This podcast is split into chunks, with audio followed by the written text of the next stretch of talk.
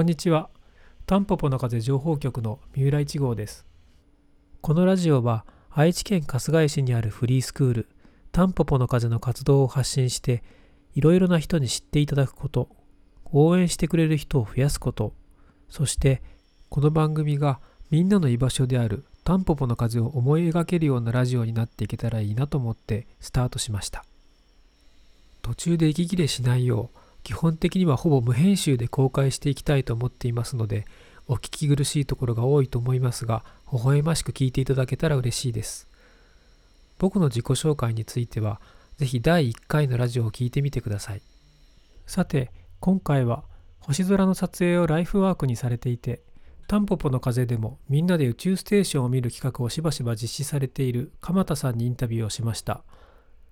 途中でうちの子が割って入ったり兄弟で喧嘩を始めたりして録音が結構細切れになっております。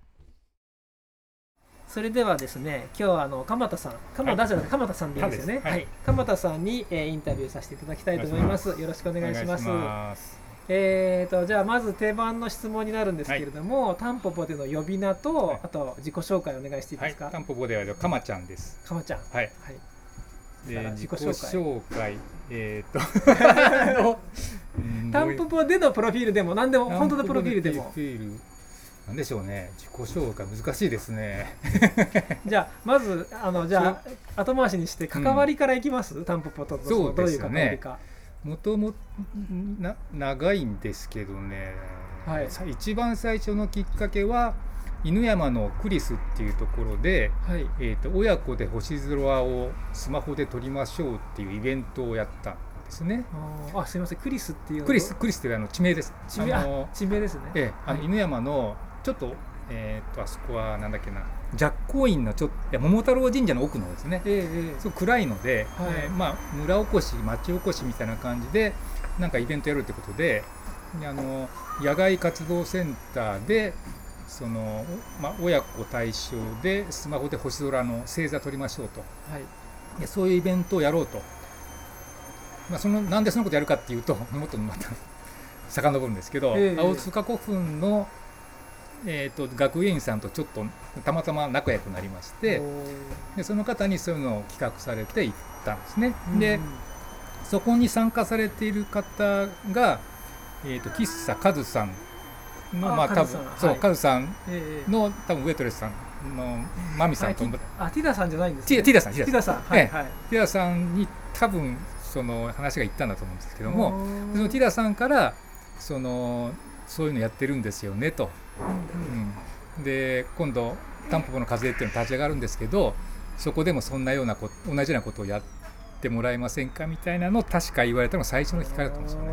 でちょっと行ってみませんかとはい。そこが全ての始まりですよね。おそうなんですうん。ね、不思議なまあ縁で。うんだから最初のきっかけは、まあ、青塚犬山の青塚古墳の写真を夜中に撮っていて、はい。でその許可を得るために学芸員さんと仲良くなってその流れで犬山でそう親子イベントをやってでその親子イベントの参加者がたまたま春日井の人でうん。でそこからカズさんにつながってで喫茶店で声かけられてでこちらにちょっと顔を出してっていう流れですかね。であの鍵屋の公民館にとりあえず顔を出してみてはい。そこからもういずっと今に続くと。うーん。あの星空の写真を撮影されてちょっと夜中にますよね。ねそれはそもそもそのどどういうそのかなりな長いあれですか？そのあ。昔からの歴史があるんですか？鎌田さんの中で。が学生の時に、はい。あの宇宙物理をやってたんですよ。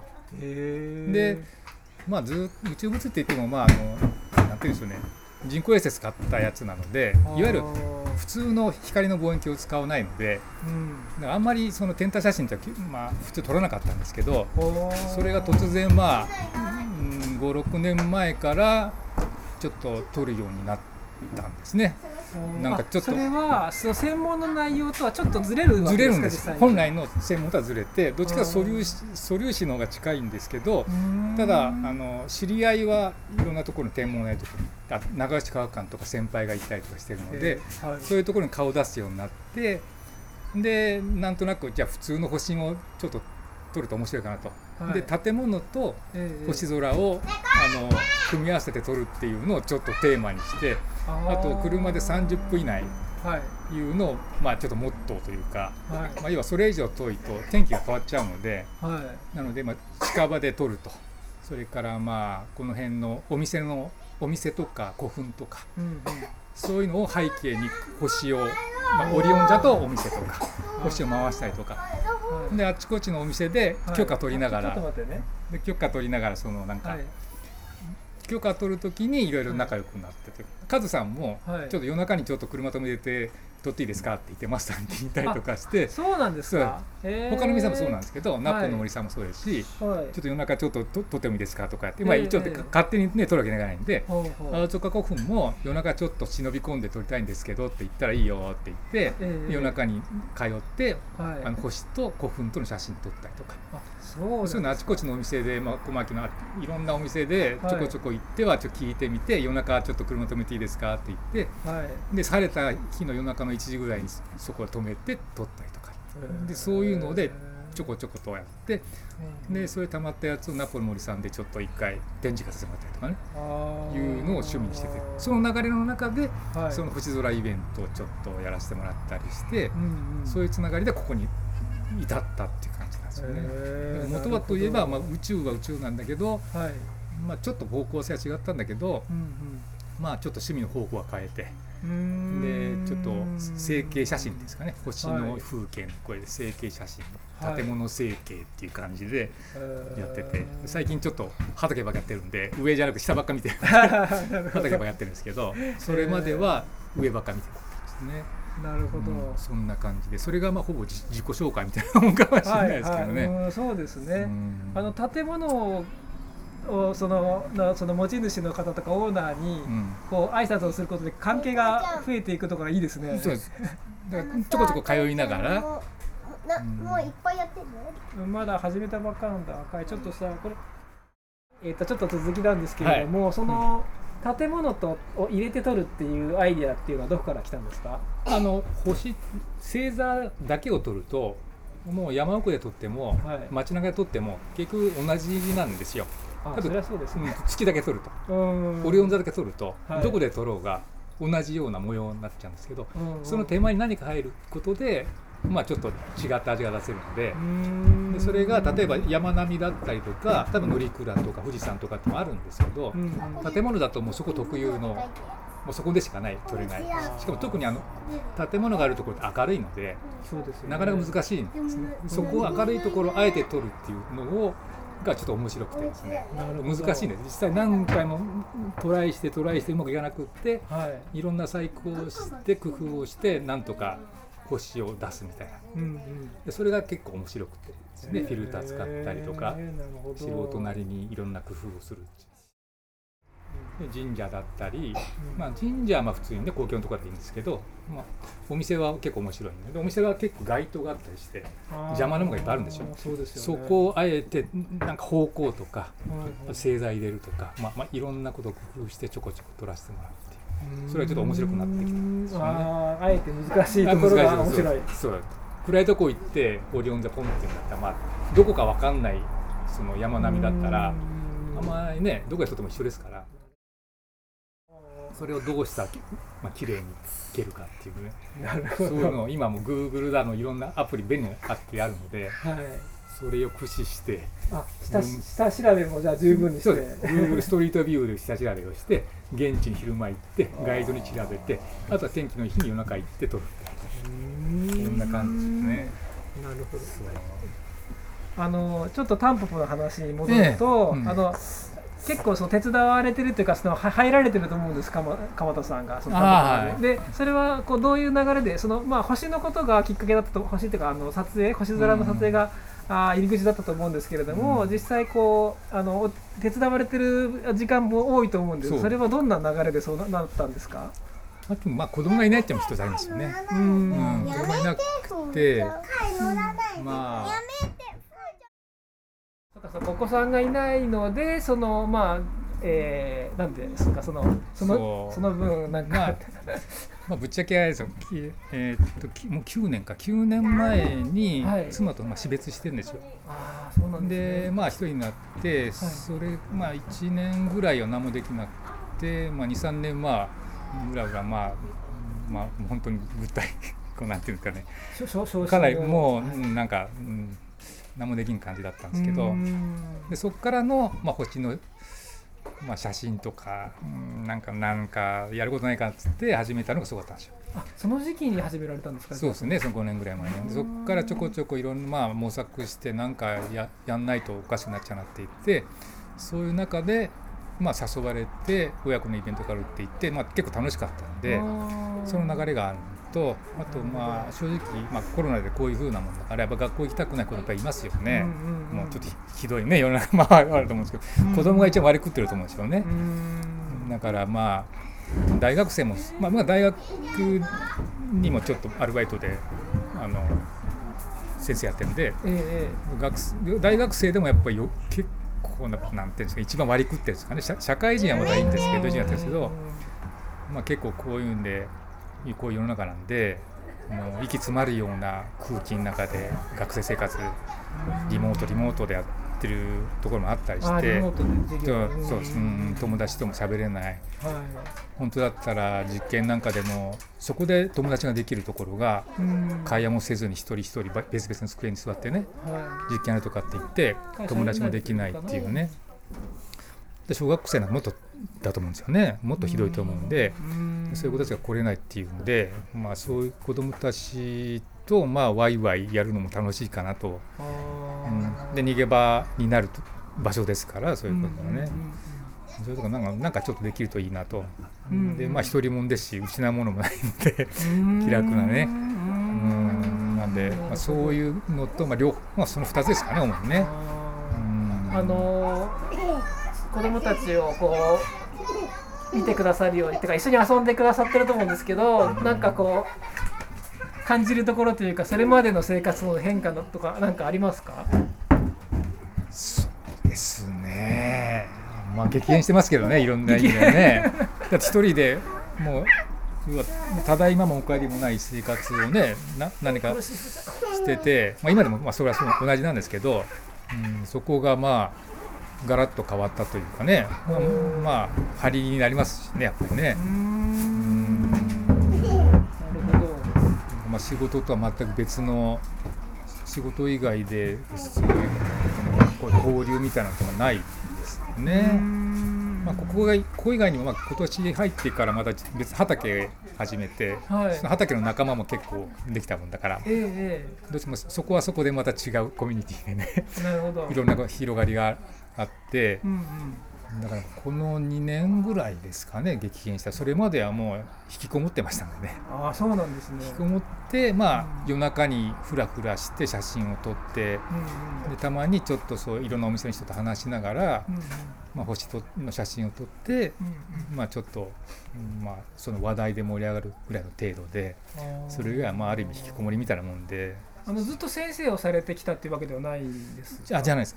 基本的にもあの個人、まあ、昔はちょっとやったんですけど、ええ今個人事業、まあ、そこもまあいろん家庭の事情があって、まあ、個人事業、まあ、サラリーマンもや大大学にいてサラリーマンもやってで個人事業なやっててそうですねそれもちょっと家庭の事情でサラリーマンから個人事業になってはい。だけどまあちょっとコロナで仕事もなくなって、うん。うんでまた大学非常勤にまたちょっと戻らせてもらって、まあ、アルバイトみたいなもんですけどもうでも仕事がないしょうがないんでええええ。行くようになったって感じで。あそうなんですか。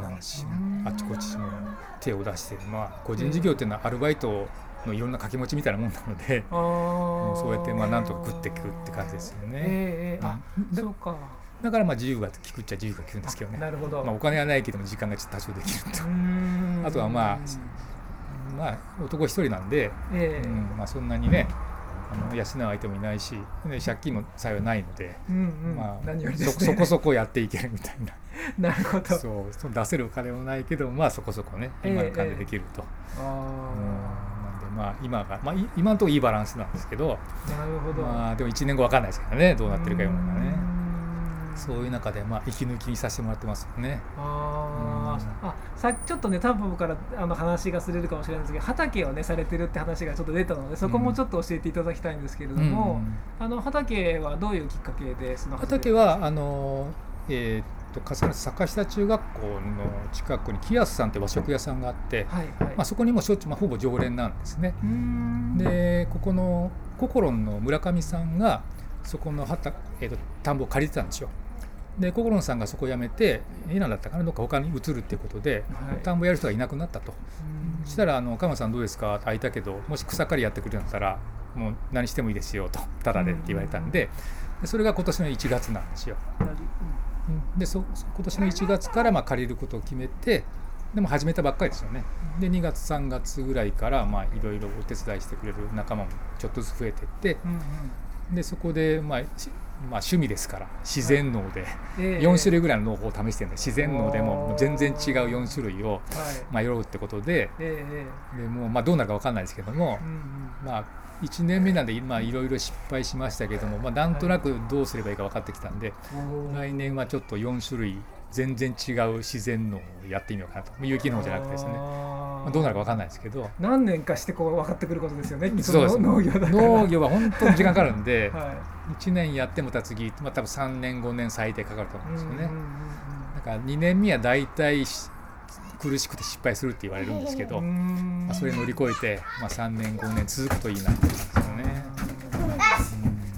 感じです。でも仲間がいるとこう続けやすいかもしれないですね。そうです最初は一人ではい。借りるっていう話をちょっと聞かれ、ね、言われて「いや一人じゃちょっと無理ですわ」って言ってたら、ん。同じ常連さんの仲間の人がもうちょっと背中を押してくれてあー「行くしかないでしょ」って一人でやってれば絶対仲間後から来るからままずやりましょうと。はい。で一人でクワ振るってればそれ見て他の人来ますよっていや来るかなと思ったら 本当にバーたくさん来てですねい。ろんな縁で、えー。であっちゅう間に増えてですね、ええええ。うん。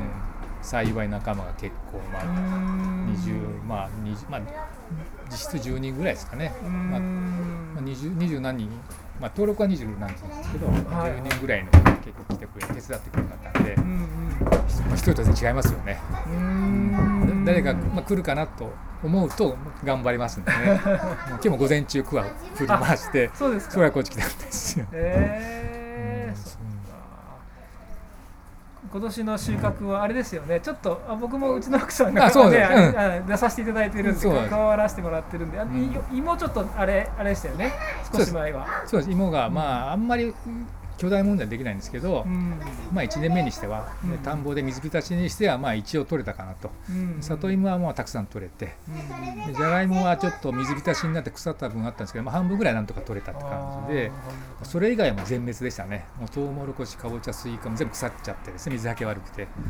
だから水はけ悪いので、うん。もうちょっと田んぼやろうかなと一部。あそうなんですね。お米をじゃお米をちょっとやって、はい。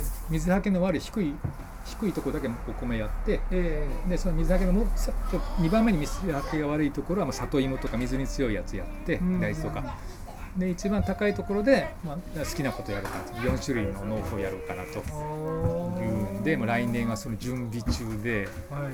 まあ、あとは一人皆さんの協力があれば全部できるしできなかったら4つのうち1個しか頑張れないしね、まあ、とにかくなどうなるかをやってみようって感じですね。そうか。でもお米ものとなるとすごいですね。さらに。そうです。だからあのイメージとしては、まあ人参じゃがいもお米取れればかぼちゃと、うん野菜カレーができるか。本当ですね。すべて畑かららで。そう。まあ、スパイスはちょっとどうかなと思うんで、うん。まあ、パクチーとか、えー何でしたっけ、えーコリアンダーとか。コリアンダーとかね。はいとかね、まあ、そういうのちょっとあれば全部できるんですけどね。ちょっと難しいんで、うんまあまあ、とりあえずそれを置いとくと、はい。まあ、具具とお米があれば野菜カレーできるかなと、あー。そこが最終目標で、まあ、な何年かかってできるか分かんないですけどうんうん一生ぐらい取れるといいかなと思います、ね うん、で玄米カレーがみんなでバーベキューで食えるといいなと思うんですよね。いやーいいですね。カレーが目標っていうのは素敵ですねまあ、人参。で玉ねぎが厳しいんですよね。たん元田んぼだと玉ねぎがちょちょっと今一つうん。水はけがそうですね。あとれ土がちょっと違うらしくてですね、うん、全部 YouTube 情報で勉強してるんで。まあ浅い知識ですけどもう玉ねぎはちょっと土が違うらしくてうん。土作りちゃんとしないとどうかなうまくできないかもしれない。後のやつはなんとかできそうなので。うんちょっとタンポポの話にそういえば戻すために、えうん。あのタンポポでその子供たちと遊ぶときにこの遊びが楽しかったぞみたいなのってあります？ですね。最近やってないですけどもともとは、まあ、はい。宇宙ステーションを見るっていうイベントをちょこちょこやったんですよね。で結局まあ今もまあね機会あればやりたいと思ってるんですけど天気が問題でで2ヶ月に1回ぐらい夕方見える機会が来るんですよ宇宙ステーションをね。うん。だけどうんここのとこ何ヶ月かは毎回ちょっと曇っちゃってて。あそのピンポイントじゃないといけないんですねそうですね。そのまあ2日ぐらいですかねチャンスが。うん。それが2ヶ月に1回も巡ってくるんですよ。朝方のシリーズと夜のシリーズがあってで夜のシリーズじゃないと朝4時5時って難しいんで。そうですねまあ夕方の6時7時ぐらいの時に集まれればいいなって話なんですけどでタンポポの最初の頃はそれがたまたまうまくはまって天気良かったんでみんなが集まった時わーって見えたんですね。でその時にみんな集合写真であの星を背景にあの撮ったりとかねできたりしてうまくいったんですけどうんうん。このとこねやっぱ天気との兼ね合いとかがうんあって。まあ、なかなか難しくてですね、まあ、星はのイベントは全部そうなんですけどね、うん、もう全てが天気次第なんでうん。だから最初の頃はまあ規模小さかったのであさってやるよって言ってパーッと人集まったんですけど、まあ、規模が大きくなるとね、はい。まあ、ちょっと事前に告知があるとすると1ヶ月先の天気わかんないですから、それはそうですようん、ねだから2日前にやるよって言ってパッと集まれればまたいいんですけどうん。でも天気がわかんないとやっぱりねなかなか難しいので。で先先月か1回ちょっと招集かけてその時もうんちょっと曇ってたんですけど、まあ、ギリ2人ぐらい見えたのかな。そういう感じ、まあ、なかなか本当天気が全てなので難しいんですよね。それは望来た来た人に望遠鏡をこう覗いてもらっあて肉眼で見えるんですあ肉眼で？そうです。もう金星と同じぐらいはい明るいので、はい。肉眼で十分見えるんですよ、おただ指さしてあれだよっていうだけの話なんで簡単なんですよ。こう見たらそういう形が見えるとかいうこと見ではないえじゃないです。あもう明るい点がバーッと動いていくだけなんですけど意外とみんな知らないので。あそうなんですね。初めて見ると結構みんな感動してるんで。ああれはまあ、まあ、なかなか楽しいイベントかなと思うんですよね。そうん。逆に道具は何も使わないんですか？そうです。その時は。もう集まるだけです。だからいいつどこから何時頃出てくるか情報だけ下調べしておくと、はい。あっちから来るよって言ったら、まあまあ、に数分の出来事なんですけど、でもわずか数分なので知らないと頭の上バー光ってるんだけど普通で気づかないんですよね。うん知ってるからあの見えるっていう。初めて見た人結構あもうしょっちゅうこんなん飛んでるんだと。うん。2ヶ月に1回とか。場合によってはあの3日連続見える時期もあるし、うん。まあ、それ宇宙船の軌道によるのでその時様々なんですけどね。へあれはなかなかまた月のクレーターはまああありがちなんですけど、まあ、月もね本当は真夜中満月だったら夜中の12時が一番真上で見やすいですけど、まあ、うん12時お子さんがね集められないのでー、そうですね、うん、夕方低い低いとまあ雲が結構邪魔になるのでまあ結局天気とお子さんが集まれるねそういう時間帯とかっていうのの兼ね合いで、まあ、なかなかちょっと難しかったりとかねそれが全部ハマるとあのそういうイベントできるんですけど、うんまあ、そういうイベントがまあ一番、まあ、自分得意というかねそういうことやってきたんでうんすごい楽しいかなと。うーんなるほどはい。ここで一旦区切らせていただきます。9年前に奥様が亡くなった昇進から立ち直る手がかりとして始められた星空の撮影がタンポポの風との出会いにつながったという鎌田さん。本当に様々なご縁で人が集まっているのだなと思いました。さて、次回はご自身の知識や学術的な交友関係を生かして企画されているタンポポの風でのイベントについてのお話、インタビューの後半をご紹介します。NPO 法人タンポポの風では正会員はもちろん賛助会員という形で寄付応援をしてくださる方を募集しております。詳細はこのラジオの紹介文に記載している URL にアクセスしていただくか NPO 法人タンポポの風で検索してウェブサイトをご覧ください。ご覧いただくと分かりますがかなりのお手頃価格です。正直なところ結構な低空飛行と聞いていますので応援いただけたらとてもとても嬉しく思います。このラジオへの感想やご質問なども募集していますので、紹介欄に記載しているアドレスにメールをいただければ幸いです。それでは、タンポポの風情報局の三浦でした。ではまた。